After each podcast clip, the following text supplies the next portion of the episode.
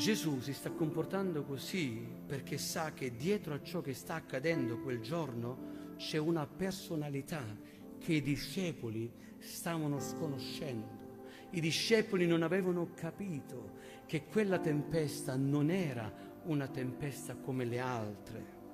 Quella che sembrava una normale tempesta stava risultando una tempesta che stava togliendo la vita a quei discepoli.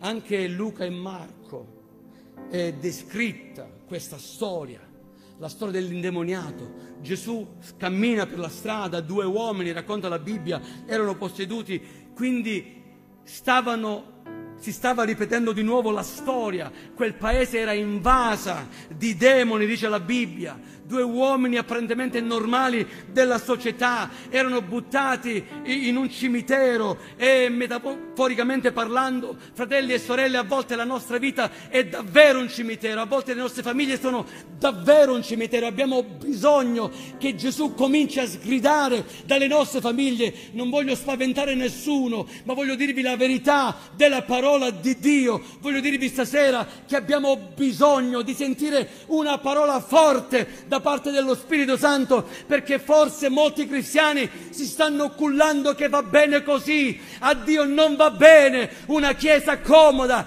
Dio ha bisogno di uomini e donne pronti come soldati a marciare per il mondo. Dio non ha bisogno di una chiesa comoda. Dio non ti ha salvato per buttarti in una chiesa evangelica e lasciarti morire così. Tu devi avere uno scopo nel servire il Signore. Hai bisogno che Gesù sgridi alla tua vita stasera per liberarti da certi concetti.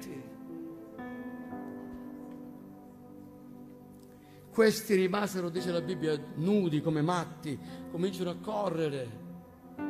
Nessuno aveva una risposta per loro, nessuno poteva risolvere quel problema, nessuno aveva una soluzione. E la gente non aveva nemmeno il coraggio di avvicinarsi, erano diventati trofeo nelle mani di Satana questi uomini, ma stavano disturbando Gesù.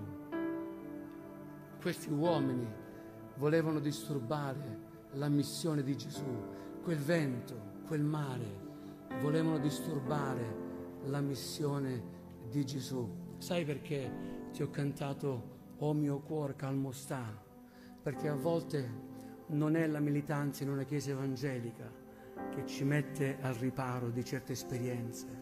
A volte Satana ci ruba i pensieri, ci ruba la mente e senza accorgercene, senza accorgercene, noi diamo agio al nemico e quando ci ruba la mente basta un pensiero e quel pensiero cova nella nostra mente e ci turba la mente. E tu puoi fare quello che vuoi, quel pensiero è qui e non se ne va più, abbiamo bisogno di un rinnovamento nella nostra mente, nei nostri cuori, che lo Spirito Santo ci liberi completamente la nostra vita da ogni cosa, abbiamo bisogno che ogni ostacolo venga eh, eh messo ai piedi di Gesù attraverso un'azione di fede. Noi crediamo nella tua parola.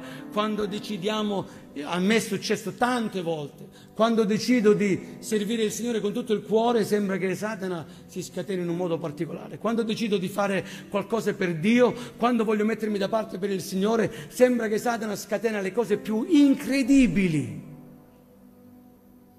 Dobbiamo focalizzare stasera la nostra attenzione non sulla tempesta, non sulla tempesta, non sulla tempesta. Noi dobbiamo fare quello che fa Gesù